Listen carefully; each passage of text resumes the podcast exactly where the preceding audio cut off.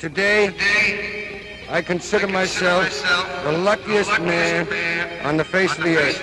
Wouldn't you consider it a privilege to associate yourself with such a fine looking man? Here's Junior at third base. They're going to wave him in. I don't believe it.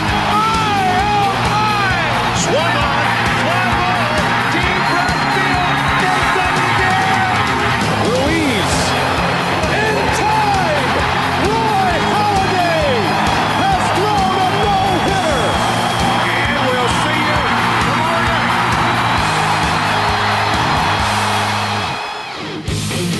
De komeet van de ene superster reist alleen maar verder, terwijl die van de andere weer vroegtijdig uitdoofde. Mike Trout was de afgelopen week van een buitenaards niveau. Miguel Cabrera scheurde zijn biceps en ligt er voor de rest van dit seizoen uit. What else is new? We gaan het over beide heren natuurlijk uitgebreid hebben, net als over de verrassende terugzetting van die ene voormalig All-Star naar Single A, het historisch slechte seizoen van de andere voormalig All-Star in Baltimore en de mysterieuze woorden van commissioner Manfred over de DH-regel. Mijn naam is Asper Roos en bij mij zitten Mike van Dijk. Hoi! En Nick Dalessi. Hallo. Heren, van harte welkom. Aflevering 54 van Just a Bit Outside. Here we go.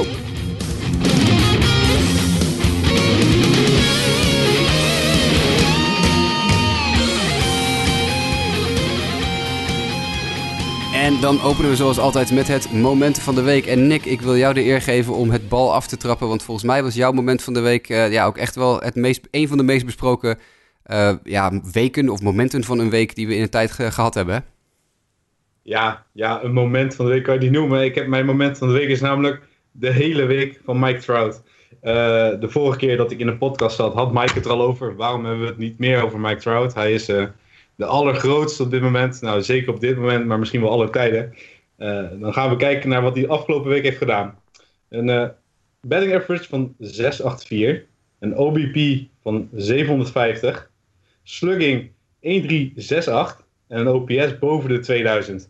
En dat komt dan neer op 13 voor 18 met 4 home runs, 5 strikeouts en 7 walks. Ja, ongelooflijk wat die man heeft gepresteerd.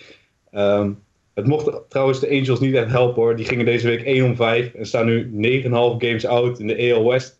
En 6,5 op de tweede wildcard in de AL. Dus zijn talenten, of ze nou goed gebruikt worden, maar zijn talent is duidelijk. Ja, legendarische week. Grappig dat zowel Mike als jij allebei ongeveer op een uur van elkaar af naar mij WhatsAppten van hey, we moeten het toch echt even over Mike Trout zijn week hebben. Toen dacht ik, dat is misschien wel een goed idee. Dus ik denk dat dit zeker een van de meest historische weken is die we recentelijk meegemaakt hebben. Ja, ongelooflijk. En dan te bedenken dat de Angels gaan 1-5. Die lopen alleen maar meer achterstand op. En dan denk je, wat moet er nog meer gebeuren? Ja. Zonde. Ja, inderdaad. Maar genieten wel natuurlijk. Ja, we zien historie, hè? Dat is niet te ontkennen, denk ik. Mike, wat is jouw moment van de afgelopen week? Ja, Nick ging voor het hitten en ik ga voor het pitchen van afgelopen week. En dan specifiek Luis Severino, de starting pitcher van de New York Yankees. Afgelopen weekend had hij een start tegen de Tampa Bay Rays. Hij wierp 8 innings, kreeg 3 hits tegen en gooide 9 keer 3 slag, waarvan hij 6 keer daarvan een strikeout pitch had van boven de 99 miles per uur. Wat een record van Steven Strasburg, waarmee hij een record van Steven Strasburg evenaarde. En het is gewoon een genot om dit seizoen Luis Severino te zien werpen. Hij heeft op dit moment 10 wins, 2 losses, een ERA van 2.09 en een whip van 0.93. Cy Young candidate? Vraagteken? Ja, ik denk het wel. Nick, wat denk jij? Uitroepteken, denk ik. Ja, toch? Ja, concurrentie natuurlijk van Corey Kluber weer. Die had overigens een minderstart deze week. Eigenlijk zijn eerste van dit seizoen waarin hij geen quality start gooide. Severino tegen Kluber.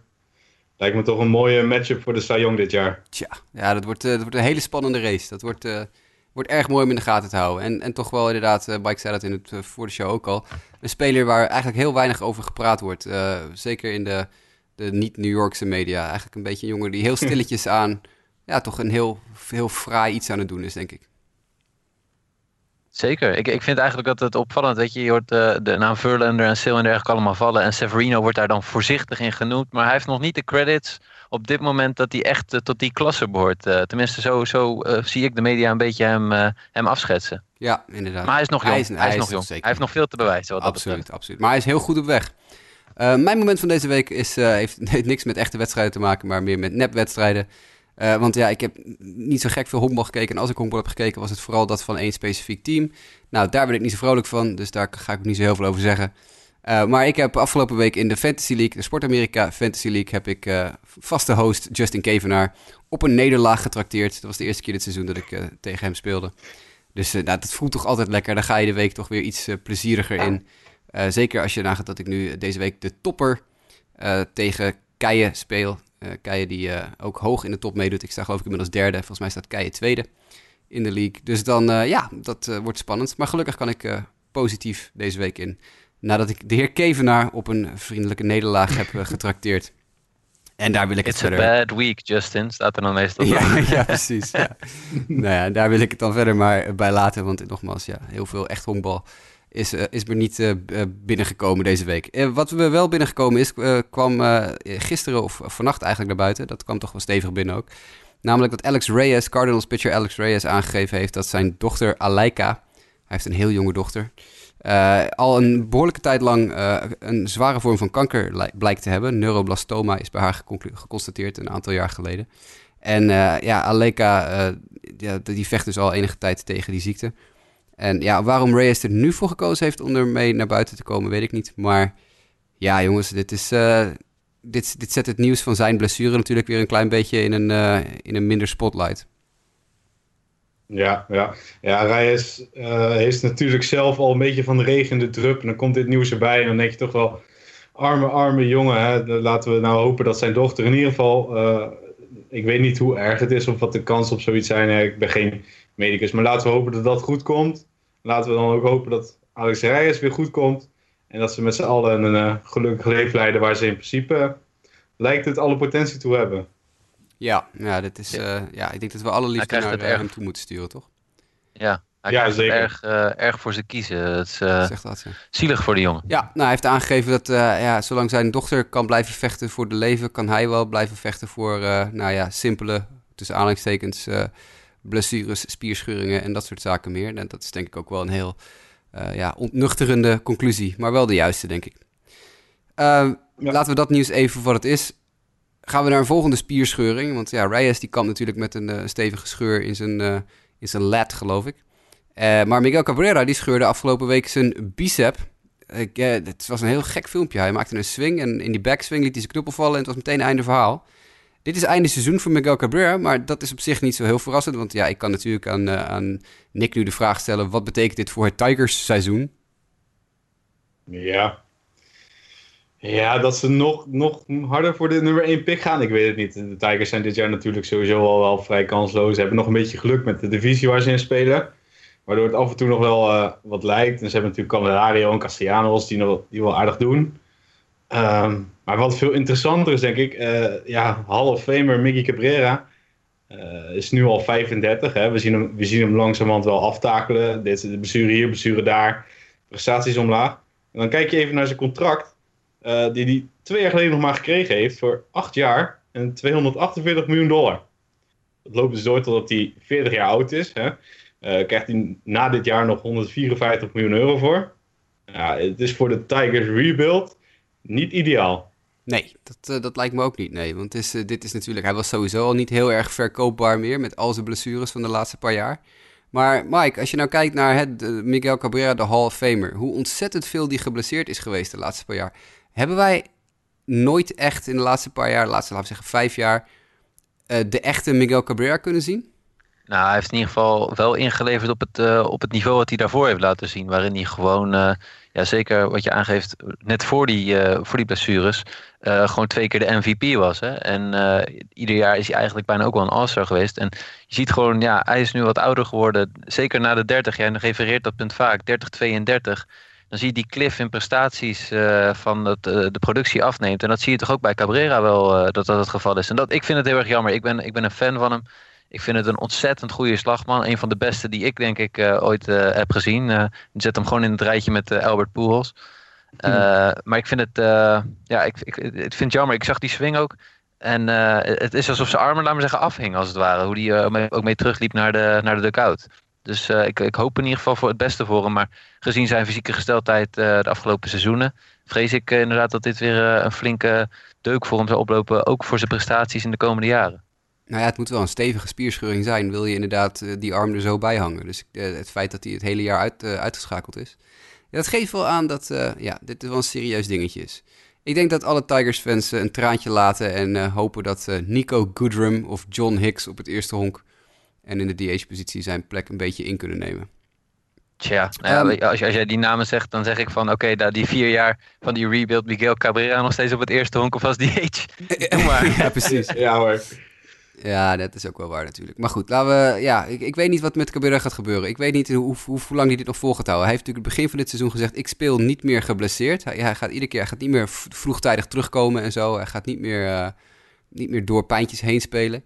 Nou, nu is dat natuurlijk helemaal out of the question met een dusdanig zware blessure. Maar ook voor de toekomst vraag ik me af of we überhaupt nog wel eens een Miguel Cabrera op het hobbelveld krijgen die we serieus moeten nemen als slagman. En dat is dood en doodzonde. Iemand die we ook niet meer serieus kunnen nemen, dat is Miguel Sano. Want wat gebeurt er van de week, heren? De Twins maakten bekend dat Miguel Sano naar de minor league wordt teruggestuurd. Nou, dat is op zich natuurlijk al een verrassing. Hè? De nummer 3 uit de Rookie of the Year van 2 jaar geleden.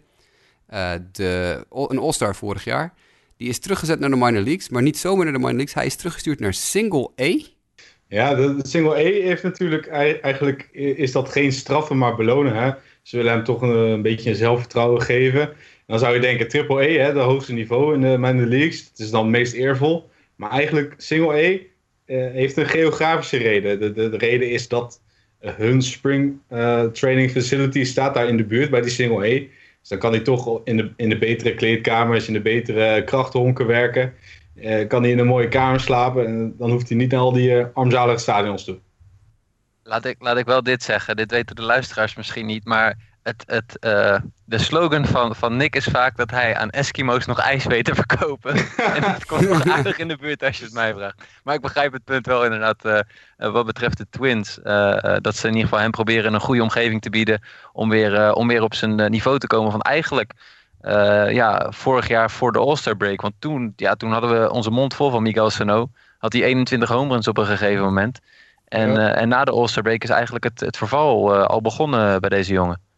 Kijk, wat is er met hem aan de hand? Ja, hij slaat bijvoorbeeld 203, een slugging van 405 en 7 home runs. 66 strikeouts, nou dat is met hem aan de hand. Wat ik wel kan bedenken is, misschien je had natuurlijk die kwestie in de offseason dat iemand hem beschuldigde van sexual misconduct. Dat hij zich niet zo netjes had gedragen tegenover een vrouw. Ja, misschien dat toch in zijn hoofd is gaan zitten. Ja. Ja, hij is vrijgesproken daarvan, min of meer. Of in ieder geval het onderzoek heeft uitgewezen dat het verhaal misschien toch niet helemaal te bewijzen viel. Maar zoiets lijkt me toch niet dat je in koude kleren zit. Het was een reporter van de Twins, een of andere blogger die natuurlijk al jaren bij de Twins kwam. Die inderdaad hem beschuldigde van seksuele intimidatie, van handelingen die hij verricht zou hebben in, ik geloof, de gang van het stadion of zo. Dat kan toch wel over je hoofd hangen. Mike, jij zei eerder iets over dat hij ook nog een blessure had natuurlijk. Ja, nou, hij is eind vorig jaar had hij last van zijn scheen, van zijn linkerscheen. En daar is hij ook aan geopereerd. Dus dat zal misschien ook nog een beetje invloed hebben. Want in ieder geval, begin van dit seizoen, toen hij zich meldde in spring training, toen was hij ook nog een klein beetje aan de zware kant, laat ik het zo zeggen. Dus dat zijn eigenlijk allemaal wel dingen waarvan je denkt van, misschien heeft het een geleid tot het ander. En ze brengt dat nu, het spel wat hij laat zien op het veld, is dat van invloed erop. Dus ik hoop voor hem dat hij in ieder geval in spring training even een omgeving vindt voor zichzelf, waar hij zichzelf kan terugvinden en de prestaties die hij eerder heeft laten zien. Ja, nou ja, dat mag hij in ieder geval gaan proberen doen bij de Fort Myers Miracle aan de Gulf Coast van Florida, waar de Twins Single A Advanced Team speelt. Er zijn vast nog kaartjes. Er zijn vast nog kaartjes. Nou, ik ben een aantal jaar geleden in Fort Myers geweest. Fort Myers heeft een bijzonder interessant uitgaansleven gedurende de maand maart. En verder is het een hele dode boel de rest van het jaar. Dus hopelijk kan die daar een beetje tot rust komen. Over tot rust komen en over de party scene gesproken. Mooie Nick begint al te lachen, want die weet waar we het over gaan hebben. Ja, ik leg de bruggetjes niet zo goed als Justin, maar ik doe mijn best. We hadden het vorige week even over hoe slecht Chris Davis aan het slaan is voor Baltimore. Hoe ontzettend slecht hij staat te spelen dit jaar. En dat is echt schrikbarend. Het gaat nu zelfs zover dat er een kroeg is in Baltimore. Dat heet Bartenders Pub, heet die kroeg. Die inmiddels al gratis drankjes aanbiedt voor elke honkslag die Chris Davis slaat. Want daar slaat er zo vreselijk weinig, dat durven ze wel aan. Je krijgt dan, dat is misschien ook wel even geinig om even te melden, een soort mix van amaretto-likeur en Miller High Life bier. Dat wordt dan geschonken in een pony bottle. Heren, lijkt ons dat wat? Tja, het lijkt... ik heb... Nou, zoals je net schetst, proeft het naar de prestaties van Chris Davis de laatste tijd. Ja, ik moet zeggen, ik ben niet zo'n amaretto-fan. Dus, amaretto met bier, kom op zeg. Dat kan toch niet, joh. Ja, want Chris Davis kan sowieso niet. Want jij vermeldde al voor de aflevering dat hij de allerslechtste positiespeler ooit is op dit moment. Fulltime speler, ja. Dat geloof je niet. Ik zag dat Sano, dat kwam even kijken. 3 dagen geleden stond er op Fangraphs. Moeten mensen echt even op gaan zoeken. Op dit moment is Chris Davis de slechtste honkballer aller tijden. En dan heb ik het niet zozeer over de moderne tijd of zo. Nee, ik heb het over op het gebied van wins above replacement. Fangraphs wins above replacement. Dat is ietsje anders dan baseballref, maar toch wel heel vergelijkbaar. Dus als je kijkt naar wins above replacement is op dit moment Chris Davis speler nummer 81.892... op een lijst van 81.892 spelers die sinds 1901 het spelletje honkbal gespeeld hebben en dus op de lijst staan van Fangraphs WAR. En het ergste is nog, hij is 1 hele win above replacement slechter dan de nummer 81.891 op de lijst. Dus hij is met afstand op dit moment de slechtste honkballer aller tijden. Hij ligt in ieder geval op schema om het slechtste seizoen aller tijden te hebben. Dat is toch wel een hele prestatie op bijna 82.000 spelers, denk ik. Ja, het is vrij beroerd en niet geheel verrassend. Voorafgaand aan het weekend maakte manager Buck Showalter ook bekend dat voorlopig Chris Davis benched is. Ja, kan ik wel. Het mooie was ook in het stukje wat Orioles toen bekend maakte, was ook van he is available if the team needs what he can bring. Koffie? Ja, op dit moment is er echt vrij weinig als je kijkt naar zijn prestaties wat hij brengt. Wat echt, we hebben het er inderdaad vorige week ook over gehad. Het is echt, zelfs voor Chris Davis zijn begrippen, staat hij echt heel, heel slecht te spelen. Ja, het is echt... Die Orioles zijn dit jaar sowieso echt, wauw. Gewoon, wat hebben ze, 19-51 staan ze nu toch, geloof ik? Wat een jaar, joh. Ja. Maar bij Chris Davis denk ik op dit moment een beetje aan Adam Sandler in de film Waterboy. Als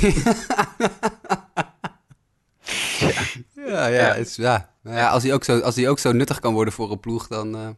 Ik zie het niet gebeuren. En we zaten voor de uitzending even het lijstje af te gaan met de slechtste single-season position player war sinds 1901. Nou, uit de top, 20, 25 of zo, daar staan maar, ik geloof, een handvol namen op van spelers die wij nog kennen. Want de nummer 1 is een speler uit 1933... En de nummer 3 is eentje uit 1930 en 4 is uit 31. Dat is overigens dezelfde als de meneer op nummer 1. Dus we kunnen wel stellen dat Jim Levy van de Browns niet zo'n hele goede honkballer was. Ja. Maar dan ga je het lijstje af en de eerste bekende speler die ik tegenkwam was José Guillen. Die we allemaal natuurlijk nog kennen uit zijn tijd bij de Kansas City Royals onder andere. Die in 1997 voor de Pittsburgh Pirates echt een dramatisch seizoen doormaakte. Dan hebben we Adam Dunn van de White Sox uit 2011. Die staat op plek 9. Nou, dan droogt het al heel snel op, hoor. Dan wordt het in één keer allemaal hele obscure namen. 1920, 1904. Een speler die nota bene niet eens een club had, staat erop. Dat vind ik heel, heel apart. Die had geen club, maar staat wel op nummer 13. Dat is wel heel apart. Maar voor de rest is het allemaal heel erg obscuur. En zijn het inderdaad niet de allerbeste spelers aller tijden. Dus ik denk dat Chris Davis qua... als je natuurlijk kijkt naar Guillen en Adam Dunn, dat waren all-stars. En nu Chris Davis is ook een voormalig all-star en home run derby deelnemer en dat soort zaken meer. Toch wel een van de betere spelers is die op deze lijst terecht gaat komen. In potentie ook degene die, laat maar zeggen, het meeste kan doen. Ja, zeker. Zeker, dat is absoluut waar. Maar goed, laten we hopen voor Chris Davis dat hij niet 81.892 blijft staan. Want dan, dat is een plek waar je natuurlijk nooit op wil staan. Dat lijkt me duidelijk. Nee, en dat lastig voor de Orioles is ook heel even dat ze dat contract wat hij nog heeft. Ik geloof dat het nog 4 jaar doorloopt aan iets meer dan $20 miljoen per jaar. Ja, dat ga je niet zomaar laten gaan, zeg maar. Dat ga je niet, opgeven op dit moment. Vanuit de Orioles niet. Zeker niet. Zeg dat tegen de Red Sox. Ja, die zit er iets anders in. Nou ja, oké. Dat terzijde. Met wie het ook niet zo goed gaat, maar dan nog lang niet zo slecht als met Chris Davis, maar toch niet heel flitsend, is de Rockies bullpen. En dan kan ik me nog een analist herinneren in deze show, die een aantal afleveringen geleden, misschien zelfs wel in de preseason, zei: nee, de Rockies, dat gaat het helemaal worden, want die hebben echt ontzettend geïnvesteerd in hun zwakke punt van vorig jaar. Dat was de bullpen. En die hebben echt een onwijs kapitaal aan dollars daarheen gegooid. En die hebben het probleem nu opgelost. Want ze hebben Jake McGee aangeschaft en Wade Davis aangeschaft en Brian Shaw aangeschaft voor met z'n drieën bijna 100 miljoen in totale waarde. En dat gaat helemaal goed komen met die Rockies bullpen. Maar Mike, volgens mij heb ik iets te vroeg gesproken. Het pakt anders uit. En vooral een aantal van de namen, ja, zoals een Brian Shaw, die zijn op dit moment best wel echt kwijt wat ze in voorgaande jaren hebben laten zien. Dus en het is niet. Ik merk in deze podcast hebben we het heel erg over slumpende spelers. Maar ja, dan kan Brian Shaw even niet ontbreken. Het is gewoon. Die heeft in 33 innings die hij geworpen heeft, 31 runs tegengekregen. Dus eigenlijk kan je er wel van op aangaan. Eigenlijk dat als je hem het veld inbrengt, dat je in ieder geval een puntje kwijt van een run tegen gaat krijgen. Ik denk dat ze dat zelf ook tegenvalt in Colorado. En we hadden allemaal beter van deze mensen verwacht. Het is niet dat iedereen in de bullpen in Colorado echt problemen heeft. Hè? Adam Ottavino staat bijvoorbeeld echt een uitstekend seizoen te gooien. En ook Wade Davis is redelijk goed bezig. Maar over het algemeen stellen ze toch weer... blijkt dat nog steeds het knelpunt te zijn van het team. Ja, jullie zijn allebei NL West Watchers natuurlijk, met de Diamondbacks en Giants connectie. Nick, ligt dit misschien toch ook stiekem een heel klein beetje nog aan Coors Field?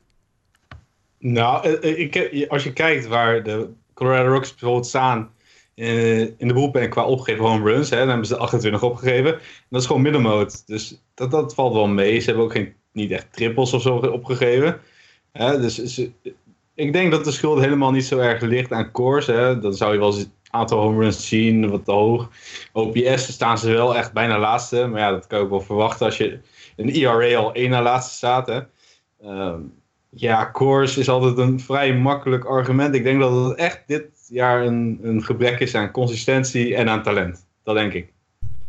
Nou ja, op papier hebben ze natuurlijk behoorlijk veel talent aangeschaft. Hè? Ottavino en Davis, die zijn al goed. Maar ja, die belangrijke key components die ze erbij gehaald hebben, die brengen denk ik niet wat ze op dit moment zouden willen hebben. Ik probeer eventjes te zoeken in de tussentijd of ik de home road splits van de hele bullpen kan vinden. Maar dat is wat ingewikkelder blijkt. Dat doet de firma ESPN nog even niet aan. Nou ja, en wat denk ik ook een groot verschil is dat dit seizoen toch ook die starting rotation op een enkele uitzondering na. Hè? Want Chad Bettis is in mijn ogen bezig aan een goed seizoen. En Germán Marquez is vooral in uitwedstrijden wil hij het nog wel eens laten zien. Maar John Gray bijvoorbeeld valt ietsje tegen. Het is gewoon net even iets minder tot nu toe dan wat we vorig jaar van ze gezien hebben. En dat wil niet zeggen dat de Rockies daar niet... dat kunnen we omdraaien. Hè? Want ik denk echt dat dit team nog steeds die kwaliteit heeft om gewoon nog mee te doen om die divisie. Want ja, niemand loopt daar echt weg. Nee. Maar de key zal inderdaad zijn van... krijg je dan bullpen succes nog ook erbij? Wat wel kan helpen. Het opvallende is trouwens wel in one-run games... Colorado 10 gewonnen, 6 verloren. Dus dat duidt op zich wel, vind ik alweer, dat je in close games het niet heel erg laat vallen of iets dergelijks. Nou ja, een save percentage van 60% maar, hè? Dus de laatste 3 innings, als ze dan 1 tot 3 runs voorstaan, winnen ze maar in 60% van de gevallen. Dus in dat opzicht spreekt dat weer een beetje tegen. Kan, ja, precies. Ja. Kan, ja, dat kan beter. Ja. Eén stetje die misschien wel interessant is om eventjes toch wel naar te kijken waar de Royals of de Rockies ook niet zo heel denderend zijn, is Defense Independent ERA. Defense Independent ERA is zo'n stetje dat aangeeft dat de invloed van de defense is en het geluk van een pitching staff. En dat heeft ESPN heeft dat omgezet in Defense Independent ERA ratio. En daar staan de Rockies toch echt wel keihard onderaan. Ja. Ja. Dus misschien heeft het toch ook iets te maken met gebrekkige defense en gebrekkige, toch een beetje pech. Want als je kijkt naar hoe ze staan, ze hebben een defense independence pitching percentage ratio dingetje van 79,13. Waar de Arizona Diamondbacks die bovenaan staan 143,92 hebben. En het gemiddelde van de National League ligt op 100,15. Dus de Colorado Rockies staan toch ruim 21% onder het gemiddelde in de National League. Dat is echt gigantisch veel. Met alleen de Miami Marlins en de Pittsburgh Pirates een klein beetje in de buurt bij zijn. En de Cleveland Indians. Die allemaal zo tussen de 82 en 79% staan. Dus misschien heeft dat er ook iets te maken met een falende verdediging bij de Colorado Rockies. Ja, niet heel best hè, de Rockies. Verdedigend en aanvallend valt het eigenlijk ook wel tegen. Dus ja, Mike denkt het contention is. Ik denk dat het gaat tussen de D-backs en de Dodgers in de NL West. Ja. Ondertussen wordt 1-1 gescoord, jongens. We kijken ook andere dingen. Ja, Tunesië maakt gewoon 1-1 tegen Engeland. Daar gaat mijn voorspelling voor de neutrale kijkerspodcast van Jordi en Peter. Ja. Dat heb ik dan weer even niet goed, want ik had 1-0 voor Engeland voorspeld. Ja, en David Beckham is nog niet in beeld geweest, hè mensen? Nee, dat was inderdaad mijn voorspelling erbij, inderdaad. Ja, mocht ik gelijk eindigen met een aantal andere luisteraars, was mijn voorspelling dat David Beckham 7 keer in beeld zou komen. Dat is nog niet gebeurd. Dus hoe dan ook was ik niet heel erg goed op weg. Maar goed. Terug naar het honkbal, jongens. Want er moet natuurlijk voetbal gekeken worden, maar er moet ook gepraat worden over honkbal. Want er is een interessante ontwikkeling gaande op het gebied van de designated hitter regel. Namelijk het feit dat Rob Manfred van de week een bijeenkomst had met de owners van Major League Baseball. Alle eigenaars van de verschillende clubs. En hoewel er niet officieel een statement is gemaakt over concrete plannen dat de DH-regel nu toch naar de National League gaat komen, zei Rob Manfred wel dat er, quote-unquote, positieve geluiden waren op het gebied van een aanpassing van de DH-regel. Oftewel het ingaan voegen van de DH in de National League. Nou weet ik dat ik aan tafel zit met aan de ene kant Mike van Dijk, die wel voor het invoeren van de DH is in de National League, en aan de andere kant Nick Dalessi, die daar tegen is. Heren, ik zou zeggen, state your case. Nou, ik wil best beginnen met mijn case te staten. En dat is gewoon, ik denk dat het spel in de National League er een stuk beter op wordt als we gewoon een slagman mogen laten slaan in plaats van een pitcher. En ik vind het, laat ik zeggen, ik ben een National League supporter. Dus ik vind het hartstikke leuk dat een pitcher kan slaan. En dat wordt ook niet afgeschaft, dus dat mag je nog steeds doen. Ik geloof dat een paar jaar geleden dat bij Bumgarner nog het geval was. Dat hij als ook gewoon mocht slaan terwijl ze tegen een EL-team speelden. Maar ik denk gewoon dat zeker als je ziet hoe het spelletje zich nu ontwikkelt. Ik denk alleen maar dat het beter wordt als je dan dus ook een slagman gewoon in de line-up kan toevoegen. Meer runs, meer exciting moments. Dus ik ben gewoon helemaal voor. En ik zie ook dit ook als ontwikkeling die eigenlijk gewoon vroeg of laat uiteindelijk zal gaan plaatsvinden. Dat we gewoon 1 league krijgen wat dat betreft met een DH voor iedereen. Maar goed, dat is mijn case. Ik weet dat daar hele puristen in zijn die zeggen van de strategy of the game en zo is veel leuker als je pitcher mag slaan. En dan krijg je nog meer John Maramoes met pitchers die in linksveld gaan staan zoals afgelopen week. En dan weer teruggaan naar de pitchersheuvel. Dat is mijn case. Ik ben voor de DH. Ja, je zegt het eigenlijk al, hè? Strategy of the game. Hè? Het wisselen van een pitcher, wanneer wel, wanneer niet. Dat is 1, hè? Wanneer ga ik nou een slagman inbrengen voor die pitcher? Kan die pitcher een beetje bunten? Hè? Dat zijn allemaal van die dingen. Moet een pitcher kunnen slaan? Dan zag ik dat ze dit jaar slaan een pitchers gemiddeld 1,43. Maar goed, daar gaat het helemaal niet om. Hè? Je hebt het over excitement in de game. Wat is nou gaver dan Jake Arrieta een home run zien slaan tegen Madison Bumgarner in de playoffs? Daar kan toch niks aan tippen. En dan noemde jij Bumgarner ook al. Hè? Die sloeg voor zichzelf in de DH-spot. Ja, Bumgarner, je wil dat toch niet mensen ontnemen. Op een gegeven moment gaat dat gewoon verdwijnen als je zo'n DH-regel in gaat zetten in de National League. Bumgarner wordt over gepraat. Voeg hem toe aan de Home Run Derby. Nou, dat gaan we dan gewoon niet meer zien. Dan gaan we gewoon die pitchers allemaal op een bankje zetten. Hè? Een hele in alle high schools en universities wordt dan ook de pitcher gewoon. Dat doet men niet meer. Volgens mij doen ze dat nu al amper. Maar dat hele skill, dat hele dingetje van kan een pitcher die bunt leggen? Kan een pitcher een balletje raken? Je kan het toch niet omheen. Je voegt helemaal geen excitement toe. Wat hebben we dan liever dat de 9e slagman, hè, de 9e het beste, die hebben 8 betere. En dan die 8e, die komt dan als DH in het veld en die slaat dan de home run. Nou, dan zie ik liever die pitcher aanslag en een keer of 20 per jaar zo'n reliever aanslag. Hè, dat is ook lachen. Nou, ik kan me niet voorstellen dat de National League akkoord gaat met deze regel. Echt niet. Dat zou ik echt super zonde vinden. En laatste punt, het neemt ook nog het plezier een beetje weg uit die rivaliteit EL tegen NL. Hè? Dat verschil, wel, ja. Hè? Dat voordeel in die World Series, hè? Wel DH, geen DH. Dat tactische, ja, die hele rivaliteit, het verschil tussen die leagues, dat is de interleague play, hè? De hele charme verdwijnt. Ik ben echt fel tegen de DH in de NL. Maar wat mij gewoon... Zeg maar Mike. Wat mij gewoon heel erg opvalt is ook altijd, het is... Het is altijd voor afschaffing van de pitchers die moeten slaan in de National League. Vooral ook omdat het kwalitatief dan zeg maar beter is. Daar blijf ik gewoon achter staan. Maar het valt me op dat de andere kant op wordt die nooit geredeneerd. En waarom zou de EL dan ook niet die pitcher moeten laten slaan als het zo leuk is en de strategie er ook een stuk vermakelijker van wordt? Die case hoor je echt zelden gemaakt worden. Dat vind ik gewoon opvallend. Ja. Ja. Ik deel die mening ook een beetje. Ik ben persoonlijk ook... Ik ben er niet nou dat ik sta te springen om me meteen af te schaffen in de National League. Maar ik vind wel dat er serieus naar gekeken moet worden. Pitchers zijn al zeker 5, 6, 7 jaar slechter dan ooit in het slaan. En dat is natuurlijk niet heel gek. Want de sport wordt steeds gespecialiseerder. Waar vroeger inderdaad nog veel meer... toch ook in de college ranks en eventueel in de minor league rankings... nog wat voor de lol geslagen werd door pitchers en zo. Waar je dus jongens als Bumgarner uit kan voortkrijgen... wordt de sport steeds gespecialiseerder en gaan werpers zich ook steeds meer focussen op waar ze echt heel goed in zijn. En interesseert het ze eigenlijk geen donder meer of ze kunnen stoten of niet. En worden ze eigenlijk, zeker in de American League, maar ook steeds meer in de National League, worden pitchers een automatische nul.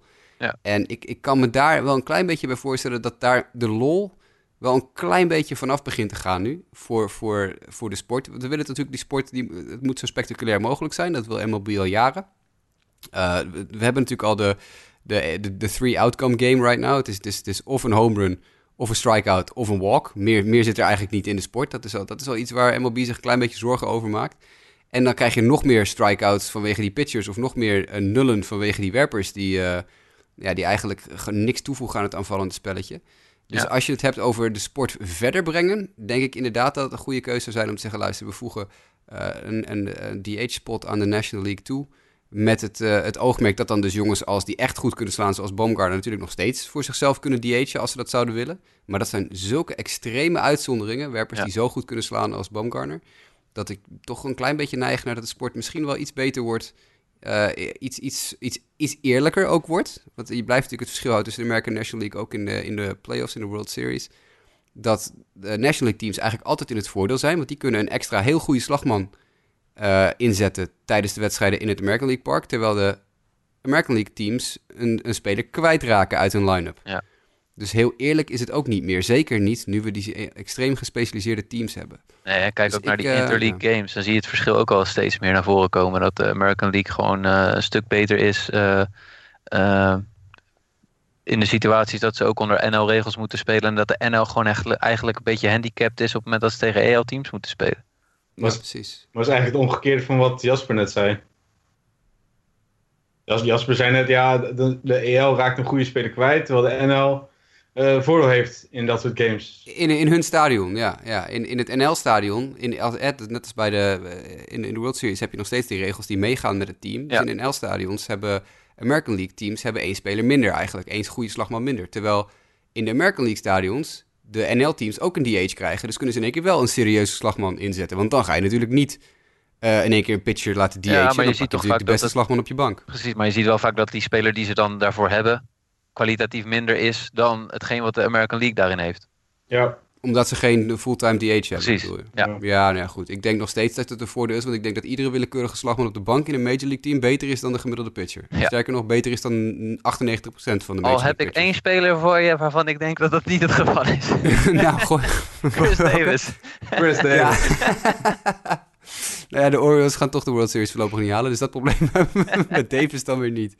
Maar goed, dat terzijde. Maar ik deze wil ik je wel geven, Nick. Ik vind echt serieus nog steeds een van de leukste dingen... is dat een pitcher een home run slaat. En ik voel me serieus een klein beetje... als er een pitcher tegen de Diamondbacks een home run staat... dan denk ik echt van, oh man, dit meen je niet. Weet je wel? Dat verloren zou gaan, vind ik wel jammer. Ik moet zeggen dat het moment dat Bartolo Colon met pensioen gaat... en die dus niet meer mag slaan... dat het moment moet zijn dat we zeggen van, we houden ermee op. Want Colon bij de Mets, toen hij nog mocht DH'en... of nog mocht slaan bij de National League teams waar hij bij zat... dat was toch altijd wel een feestje om naar te kijken. Dus ik denk, als Colon met pensioen gaat... dan moeten we het voor gezien houden. Nou, jongens, kom op. Als we MLB TV krijgen, dan krijg je in de reclame... Most Watched Movies of zo. Ik weet niet, Most Watched Clips van vorig jaar. Je zit altijd bij een Bartolo Colon home run. En opening day 2017, Bumgarner slaat 2 home runs tegen Mike's Diamondbacks. Maar dat is ook al zo kom natuurlijk. Op. Maar dat kunnen nog steeds de most viewed clips blijven. Maar ik ben, als je het hebt over het balanceren van je... van je leaks en van het verder professionaliseren van het spel, het specialiseren van de spelers, denk ik dat we daar niet op achteruit gaan. Oké. Ja, sorry Nick, ik wou het daar even bij laten. Ja, we moeten door, de klok tikt door, terwijl Engeland weer op de paal schiet. Dat gaat nog niet goed komen op deze manier. Want we hadden daar wel over home runs en over ook, jij zei al dat er sprake van is dat Bumgarner opgeroepen zou worden voor de home run derby, als een keer een geintje. Maar er is wel nu serieus iets bezig. MLB is namelijk achter de schermen blijkt actief bezig om Bryce Harper de home run derby in te praten. Dat heeft natuurlijk twee redenen. Ten eerste, de home run derby en de All-Star Game vinden plaats in Washington en daar speelt Bryce Harper ook. Maar daarnaast is T-Mobile ook nog eens een keer de hoofdsponsor van de home run derby en die hebben een dikke vette endorsement deal met Bryce Harper, dus die kunnen er ook nog eens een keer een smak geld uithalen. Harper heeft sinds 2013 niet meegedaan aan de home run derby. 2013 is de enige keer dat hij meedeed. Uit jullie hoofd, weten jullie nog? Ik weet dat jullie het niet, in ieder geval niet opgezocht hebben. Hij werd hoeveelste en verloor van wie? Goh, kijk maar Mike. Ik weet wie won, in ieder geval. Ik denk dat hij iets van vijfde wordt. En winnaar 2013. Welke stad was het? Ik trek een heel lelijk gezicht, want dat heb ik even niet opgezocht. Oké. Willekeurige gok. Nee, Hamilton was eerder, denk ik. Hè? Nou, gewoon een random gok. Wat is het? Het was op Citi Field. Het was op Citi Field bij de Mets in New York 2013. Oh. Ja, wacht even. Oh. Hij speelt nu ook bij de Mets. Ja. Daniel? Nee. Ik weet het niet. Nou ja, hij speelt niet zoveel, hè, Nick? Dan moeten we Céspedes. Ja. Céspedes won, inderdaad. En hij versloeg in de finale Bryce Harper. Oké. Dus Bryce Harper heeft wel redelijk wat successen geboekt in de home derby. Althans, hij heeft tot de finale gehaald. Maar sindsdien niet meer meegedaan. Zouden we dat een goede keus vinden als Bryce Harper de home derby opnieuw ingaat dit jaar? Ik wel. Ik vind, maar dat is mijn persoonlijke mening, er moet altijd een hometown hero spelen in de home run derby. En dat is voor mij zo dat sinds de All-Star Game is geweest op Chase Field in Phoenix, Arizona, dat Prince Fielder niet besloot Justin Upton te kiezen. Nou ja, dat vind ik echt nog steeds de meest bizarre keuze die je kan maken. Gewoon omdat je bent niet verplicht het te doen.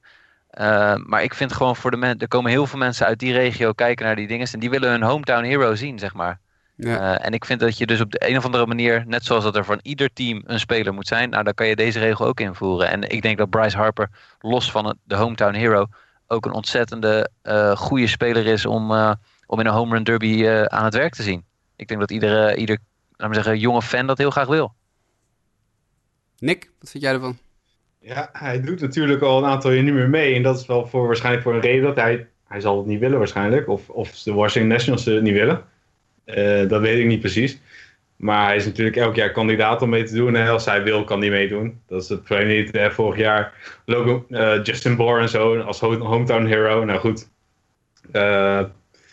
Ik denk dat Harper wel mee gaat doen. Hè. Het is uiteindelijk toch zijn walk year. Hè. En na het jaar is hij free agent. Ik ga me toch maar even van mijn beste kant laten zien. En ik ga meedoen met alle...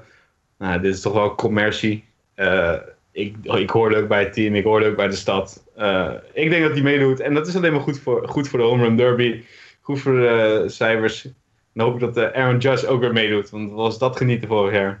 Denken jullie dat Harper bang is voor de vloek van de home run derby, die we natuurlijk ook vorig jaar bij Aaron Judge hebben gezien, die na de home run derby echt schandelijk slecht heeft lopen honkballen. Die natuurlijk een buitenaards eerste helft van het seizoen had, maar na de home run derby eigenlijk nog niet eens de helft produceerde van wat hij daarvoor had gedaan.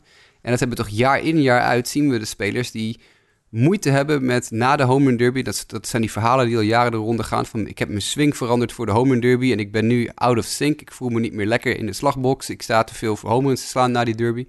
Denken jullie dat meespeelt bij hem? Ik denk het wel. Ik denk het niet. Nee? Oké. Okay. Nee. Doe jij maar eerst. Oh, wacht. Dan zal ik nu eerst. En net ging jij eerst. Ik denk als je Bryce Harper ziet op een veld en in interviews, dat deze man een te groot ego heeft om ooit te zeggen, het ligt daaraan. Het enige die hij zichzelf de schuld zal geven is zichzelf. Hij zal nooit zeggen, het ligt daaraan. Het is geen excusezoeker. Hij zegt altijd, ja, I am to blame. En dan, zodra hij dan de eer een beetje kan pakken, pakt hij hem ook. Dus ik denk dat dat niet zijn excuus zal zijn.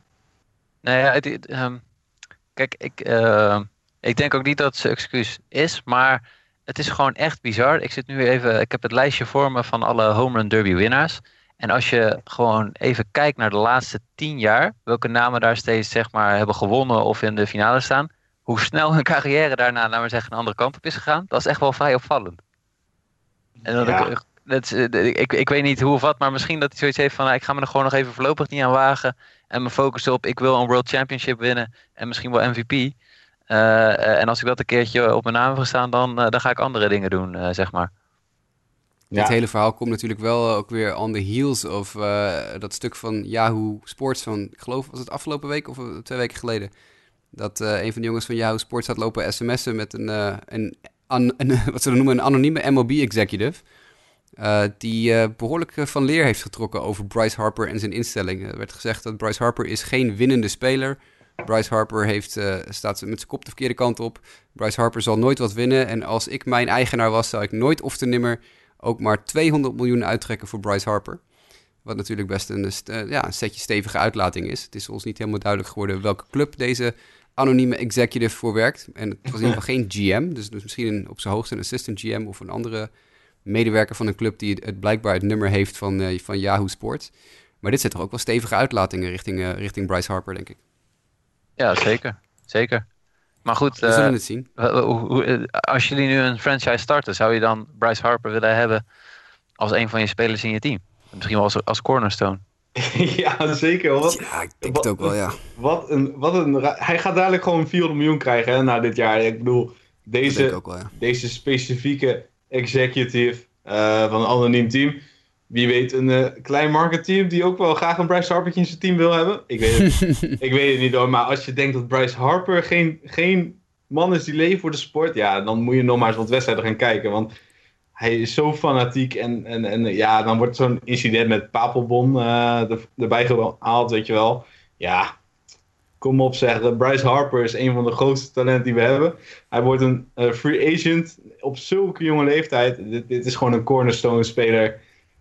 Die verdient het contract wat Miguel Cabrera heeft gekregen. Ja, nou, ik ben op zich ook... Ik zou ook alleen al op de gok Harper toevoegen aan mijn team als ik een franchise zou moeten starten. Maar ik ben me er wel terdege van bewust dat hij nou nog niet echt bepaald otherworldly heeft lopen spelen in zijn carrière. Hij heeft bij vlagen ontzettend goed gespeeld. Heeft ook een aantal blessures achter de rug. En heeft nog niks gewonnen. Ondanks dat hij natuurlijk onderdeel is van een team dat eigenlijk... als je de beste pitcher in de wereld en de quote-unquote beste speler in de wereld in je team hebt... dan zou je toch zeggen dat er onderhand wat gewonnen is. Maar ja goed, die gok kan je nu niet nemen. Daar is hij nog te jong voor. Dus als je nu inderdaad zou willen zeggen van... moet ik een franchise beginnen, wil ik Bryce Harper? Ja, natuurlijk wil ik Bryce Harper dan. Al was het alleen maar van het feit dat hij nog zeker 10 goede jaren in zich heeft, als het goed is. Ja. Dus dat is het hele de andere kwestie. Hey guys, we moeten even door, anders gaan we weer te lang door. En we mikten op iets korter. Matt Kemp is geschorst. Mike, mag je in 1 minuut iets over zeggen? Yes, collision at the plate met Robertson Chirinos, de catcher van de Texas Rangers. Eigenlijk was het een clean collision at the plate, volgens de officials. Alleen wat deed Chirinos nadat het gebeurde, die ging even verhalen halen, gaf een duwtje aan Kemp en Kemp gaf een duwtje terug. En toen kregen ze allebei 1 game suspension. Dus dat zorgde nog in ieder geval voor wat ophef, omdat mensen zeiden van ja, Chirinos is eigenlijk degene die dit aansticht en hij reageert alleen, dus ik vind niet dat hij geschorst zou moeten zijn. Feit is, beide heren hebben een wedstrijdschorsing gekregen. Ja, handjes thuis houden is denk ik de boodschap. Matt Kemp was toch wel toe aan een dagje vrij onderhand. Die staat nog steeds lekker te ballen, maar is toe aan een dagje vrij. De mailbag. 2 mailbag-vragen deze keer. En één vraag konden we heel makkelijk onderverdelen bij een van ons drieën. Want we hebben natuurlijk de contractenman, de jurist van het gezelschap hebben we tussen ons. Dat is Nick. En er kwam een vraag binnen van Volkert Harmsen. Die mailde, ik zat laatst een MLB-wedstrijd te kijken en daar hoorde ik dat de spelers alleen tijdens het seizoen betaald krijgen. Tijdens het offseason krijgen ze geen salaris van hun club. Ook niet als ze een meerjarig contract hebben dat nog doorloopt. Weten jullie waarom dit zo is? En waarom het salaris niet gewoon over het hele jaar wordt uitbetaald? Nou Nick, we hebben erover zitten brainstormen. We hebben een aantal theorieën. Ja. Maar jouw theorie mag je als eerste even spuien. Ja, bedankt voor de introductie. Ja, jurist zijnde. Ja, precies. Ik heb wel contracten gehad natuurlijk. Ik heb speciaal voor deze vraag, waarvoor dank Volkert, eventjes de CBA daarna zitten lezen. En wat jij zegt klopt, hè? Ze krijgen alleen maar een salaris tijdens de on-season, zoals we het noemen. Hè? Tijdens springtraining krijgen ze niet eens vol salaris, krijgen ze gewoon een vergoeding. Tijdens de on-season krijgen ze dus hun echte salaris uitgekeerd. de off-season helemaal niks. Kijk, wat waarschijnlijk de reden is dat ze tijdens de off-season dus niet werken. Hè? Ze zijn volledig vrij. Ze mogen doen wat ze willen. In principe mogen ze op de bank gaan zitten met een biertje. Niet meer terugkomen. En dan weer melden bij springtraining. Hè? We zien het aan de Pablo Sandoval geval ineens bij de Red Sox. Ze komen dan terug en dan krijgen ze weer betaald. Dat zou te maken kunnen hebben... Het staat namelijk niet precies beschreven in de CBA. Hè? Ik heb hem nog op langs gelezen. Het zou te maken kunnen hebben met de belastingregels in de US. Die vrij ingewikkeld zijn. Hè? Je betaalt per staat een verschillend percentage.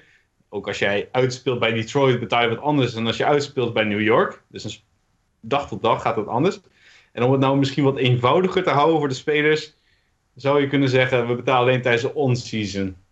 Ja, dat zou een reden kunnen zijn om het te doen. Verder, ja, curieus natuurlijk bijvoorbeeld... als een speler free agent is... en hij gaat onderhandelen met een team... en hij moet daar lijfelijk aanwezig zijn... dan krijgt hij bijvoorbeeld wel weer betaald tijdens de off-season. Dus dat duidt heel erg op het feit dat ze waarschijnlijk gokken op... fysiek aanwezig zijn is betaald... fysiek niet aanwezig zijn is niet betaald. Ja, daar hadden we het voor de uitzending nog even over. Dat kan ook nog mogelijk nog te maken kunnen hebben met de pensioensregeling. Want spelers dragen natuurlijk ook geld af in een pensioenfonds. Want er is gewoon een MLBPA pensioensfonds. En op het moment dat je dus niet zou werken, dus niet aan het spelen bent, niet fysiek bij een club inderdaad aanwezig bent, dan ben je dus technisch gezien met verlof, want je bent vrij. Ja. En als je langdurig met verlof bent en je zou doorbetaald krijgen, dan ben je met betaald verlof. En daar zitten weer heel ongunstige pensioensregelingen aan vast. Datzelfde geldt voor onbetaald verlof in zoverre dat deze spelers dus wel onder contract moeten staan, wat je ook aangeeft met die free agents. Ja. Dus het zou er mee te maken kunnen hebben dat ze inderdaad vanwege die pensioensregeling en inderdaad de bijbehorende belastingconstructie, dat het voor dit soort spelers beter is om niet betaald te krijgen in de winter. En dat is voor de jongens die natuurlijk dikke contracten verdienen niet heel erg relevant, want als jij gedurende 4, 5, 6 maanden dat je aan het honkballen bent... $80 miljoen verdient, noem maar even een gek bedrag... dan kan je daar de winter wel mee doorkomen. Ja. Maar voor de spelers die dus op minimumsalarissen leven, ook in de minor leagues... staan er dus heel veel verhalen op internet ook van spelers die in het offseason een bijbaantje hebben. Die dus, ik heb eentje gelezen van een jongens die bezorgt pizza's tijdens het offseason. En ik heb als jongens die gaan bij de auto's wassen en dat soort dingen. Voor later pot is dat wel heel interessant hoor. Om een keer het hebben over de minor leagues en hun betaalsysteem. Want er loopt nu ook een rechtszaak, hè, een class action rechtszaak. Namens een aantal minor league spelers. Wat wel eens grote opschudding zou kunnen zijn in minor league land. Ja, nou, daar moeten we het zeker een keer uitgebreid over hebben. Maar dat is ook heel belangrijk dat we misschien een keer een uitspraak krijgen in die zaak. Een definitieve uitspraak. Want de Supreme Court en zo is natuurlijk heel erg bezig met die zaak. En het is natuurlijk nu niet dat je als je een pizza bestelt in Amerika... in één keer Fernando Tatis Jr. of Nick Senzel aan de deur moet verwachten. Nee, hè? Dat hoef je niet te verwachten. Nee, dan hebben we het inderdaad over de unknowns. Hartstikke leuke vraag, Volkert. We hopen dat we hem... we hebben er geen echt sluitend antwoord op gevonden... maar volgens mij zitten we aardig in de juiste richting... Peter Jongeneel, die mailde ons ook op het e-mailadres justabitpodcast@gmail.com met zijn vraag. En hij mailt het volgende. Jongens, ik heb vorige week jullie draft podcast beluisterd. Logischerwijs gaat dan alle aandacht uit naar de top van de eerste ronde. Terecht maken jullie hierbij ook de nuance dat niets zo onvoorspelbaar is als baseball. Maar toch, potentiële toppers die vervallen kunnen we eventueel verklaren. Want jong, mentaliteit, roem, rijkdom, druk enzovoort. Maar het tegenovergestelde, hebben jullie daar een verklaring voor? Namelijk, hij geeft als voorbeeld... een speler die in het jaar 2010 in de 9e ronde als 272ste overall werd gedraft. Nou, toen moest ik even googlen, want hij had er niet bij gezet. En ik ken natuurlijk niet de 9e ronde selectie nummer 272 uit 2010 uit mijn hoofd. Niet? Dat gaat wel heel erg ver. Nee, dat ging mij ietsje te ver. Maar dat was Jacob de Grom. En dan zegt Peter, hoe kan het dat deze nu ace tijdens zijn collegejaren blijkbaar niet als toptalent werd gezien, maar nu alleen maar goede jaren kent tijdens zijn MLB-debuut? Nou, laten we daar kort even op ingaan. Ten eerste is de 9e ronde van de MLB-draft, er zijn er 40, nog steeds beduidend goed. Misschien geen ace en misschien geen superster wordt er dan verwacht. Maar als je in de 9e ronde gedraft wordt, dan denken ze de meeste teams nog steeds wel... nou, er zit nog wel wat in. Natuurlijk zijn de eerste 5-6 rondes belangrijker, maar het is niet bepaald kattenpis om in de 9e ronde gedraft te worden. Maar inderdaad, Jacob de Grom heeft daar... absoluut beter ingepresteerd in zijn carrière dan waarschijnlijk toen gedacht werd. Maar dat is niet zo heel gek bij honkbal. We zien bij de NBA heb je weinig draftrondes, weinig draftpicks. Bij de NFL heb je ook maar 6 rondes. Dat natuurlijk de impact van een speler veel groter is meteen. De MLB heeft natuurlijk een hele lange trainingstraject, minor league er nog aan vooraf gaan. En spelers kunnen zich dus veel langer over hun ontwikkeling doen. En dat betekent ook dat er ineens wel eens een diamond in the rough tussen kan zitten. Ik heb even verder gekeken in die draft nog. In diezelfde ronde als Jacob de Grom ging 3 picks eerder bijvoorbeeld Whit Merrifield van de Kansas City Royals. Die nu toch een zeer verdienstelijke major leaguer is.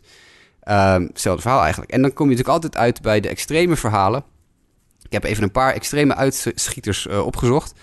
Albert Pujols, die werd gedraft in de 13e ronde en is inmiddels al goed voor 99,4 WAR in zijn carrière. Nou, als je een 13e ronde selectie bent, dus nog verder dan Jake de Grom, en je groeit uit tot een van de allerbeste hitters aller tijden, dan heb je toch ergens iets goed gedaan. Een aantal Hall of Famers heb ik gevonden. John Smoltz werd in de 22e ronde gedraft en is uitgegroeid tot een Hall of Fame werper. Nolan Ryan werd in de 12e ronde gedraft, is 81,8 WAR waard geweest en een Hall of Famer en de recordhouder op het gebied van perfect games en no-hitters. Noem maar op, noem maar op. Het rijtje gaat verder en verder.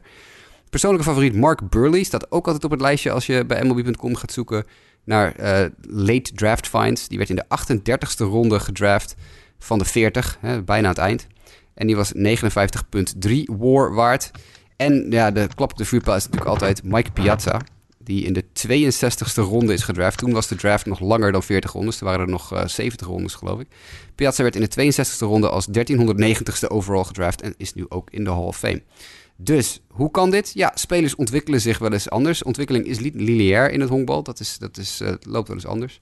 Dus ik denk dat eigenlijk je verklaring is. Soms dan heb je ineens, dat is ook natuurlijk de lol van de draft, in één keer een speler vinden in een latere ronde die uitgroeit tot een superster. Dit was een rijtje van 5.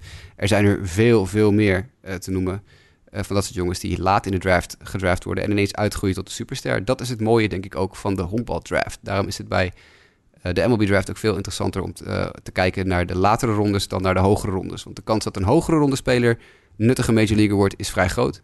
De kans dat een lagere ronde speler in één keer toch doorbreekt is kleiner. En daarom, ja, daar leven scouts ook voor, denk ik. Ja. Is dat een antwoord op de vraag, denken jullie, jongens? Ja, denk het wel. Kijk, wat jij noemt zijn echt extreme voorbeelden. Maar Mike Trout, die is gewoon hoog gedraft, in principe. Gewoon eerste ronde, 25e overall. Maar die man is gewoon misschien wel... we praten over het beste WAR seizoen ooit. Misschien wel de beste ooit. 25e overall, ja. Zijn 24 jongens boven hem gepikt in 2009. Ja, alleen dat al. Laat al zien dat zou in de NFL wat minder snel krijgen. We krijgen Tom Brady wel altijd te zien. Maar daar is het toch al vrij duidelijk. En MLB inderdaad, wat jij zegt is gewoon helemaal waar. Ik sluit me gewoon aan bij jou verder. Ja, het leuke is natuurlijk inderdaad dat je soms kan je jezelf voor je kop slaan. Dan kijk je naar die draft van Mike Trout bijvoorbeeld, 25e overall zei je. Ja. En dan pak je dus die eerste 25 picks erbij, dus die 24 die voor hem gingen. En daar staan dan bij sommige teams namen dat je denkt van wie? Ja. Weet je wel, Trout werd gedraft in 2009, heb ik het als ik het goed heb. Ja. Nummer 1. Nou ja, dan kijk je daar even voor de gein. Ja, even voor de gein. Hetzelfde draft als Steven Strasburg. Nou oké, die ging first overall. Precies. Dat is wel prima te doen. Ja. Maar dan de rest van de top 5. Dustin Ackley, daar hebben we dan zo nu en dan nog wel eens van gehoord. Maar heel erg productief werd hij nou ook niet. En dan krijg je Donovan Tate, Tony Sanchez en Matt Hopgood. Ja, wie? Die de top 5... Ja, precies. Ik bedoel maar even. Dan gevolgd door de Giants die Zach Wheeler op plek 6 kiezen. Mike Minor op 7, Mike Leake op 8, Jacob Turner op 9 en Drew Storen op 10. Dat zijn allemaal spelers die de Major League gehaald hebben en succesvol tot op zekere hoogte zijn geweest. Ja. Gevolgd door Tyler Matzek, Aaron Crow, Grant Green, nooit van gehoord. Matt Perk, dat is ook helemaal niks geworden. Alex White, niks geworden. Bobby Borchering bij de Diamondbacks, niks geworden. AJ Pollock, oké, Diamondbacks hebben daar ook een goeie. Ja. Er zit nog een Chad James van de Marlins tussen, ook nooit van gehoord. Shelby Miller, Miller. Ja. En dan wordt de rest van de top 25 wordt Chad Jenkins, Giovanni Meir, Kyle Gibson van de Twins, Jared Mitchell van de White Sox op 23. De White Sox hadden dus Mike Trout kunnen hebben, maar kozen voor Jared Mitchell, die inmiddels niet meer honkbalt. Ja. Randal Grichuk naar de Angels en toen kwam Mike Trout pas bij de Angels. Ja. Dus ja, dit is pijnlijk. Zij kozen dus in dezelfde draft. En dan gaat het, jij weet dat, als spot over spot. Dus je hebt een bepaalde spot value. De Los Angeles Angels gekozen 2 keer op rij. 24 en 25. Heb je dus voor de 24e pick officieel een wat hogere slot value. Hè? En dan kozen ze op 24 Randal Grichuk. En dan op 25 Mike Trout. Ja. Tja. Die hadden het zelf wisten ze het niet eens. Moet je nagaan. Wat een crapshoot dat is. Ja, Ja, ja, absoluut. Nou ja, er komen ook wel leuke spelers nog wel. Echte major leaguers, serieuze major leaguers die nog achter Mike Trout gekozen werden. Ik zie Matt Davidson, James Paxton, Tyler Skaggs, Chris Owings, Garrett Richards, Brad Boxberger. Dat zijn toch wel allemaal namen die de majors hebben gehaald. Maar als je naar die eerste 25 picks kijkt, rillingen over mijn rug. Maar goed, laten we het daarbij houden wat betreft de draft talk. Maar leuk om dat nog eventjes door te zetten na de draftshow van vorige week. Boys, we zijn er doorheen. We kunnen rustig af gaan sluiten. Het is rust bij Engeland-Tunesië. Of het is zelfs net begonnen alweer. De tweede helft is net begonnen. Dus we kunnen op ons dode gemakkie de tweede helft gaan kijken, terwijl ik die podcast aan elkaar mix. Hartstikke bedankt voor jullie aanwezigheid weer. Yes. Ja, was leuk. Volgende week doen we het nog een keer en dan gaan we over iets anders praten weer. Wil je in contact komen met de show als luisteraar? Heb je zoiets van, hey, ik heb ook zo'n leuke draftvraag, of ik heb ook zo'n leuke vraag over salarissen van clubs of iets dergelijks. Wil je daar meer over weten? Dan kan je dat mailen naar ons, justabitpodcast@gmail.com. Je kunt het twitteren naar @jwkev voor Justin, @mdijk90 voor Mike, @inickd voor Nick en @jasperroos voor mijzelf. Ook @sportamerika staat open voor jullie als je daar via die weg wilt doen. En facebook.com/sportamerika. Ook die weg is open. Kortom, manieren genoeg om met ons in contact te komen. Doe dat zeker, vinden we leuk. Voor nu, hartstikke bedankt voor het luisteren en tot volgende week.